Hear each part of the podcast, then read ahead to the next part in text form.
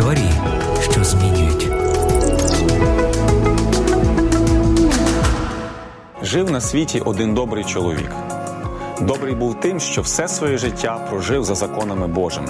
І Господь вирішив нагородити його. Одного разу ввечері він з'явився цьому чоловікові і промовив до нього: Ти все своє життя прожив, дотримуючись моїх настанов. Я виконую будь-яке твоє бажання. Чого ти хочеш? Дякую тобі, Господи. Проте нічого особливого мені не треба. Хіба що прибрати ось те велике старе дерево за моїм вікном. Воно заступає мені сонце.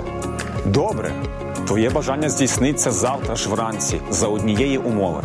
Якщо ти будеш вірити, що так і буде. З цими словами Бог покинув будинок. Чоловік ліг спати, а на ранок, прокинувшись, виглянув у вікно і побачив все те ж старе дерево. Ну ось, я так і знав, зітхнув він.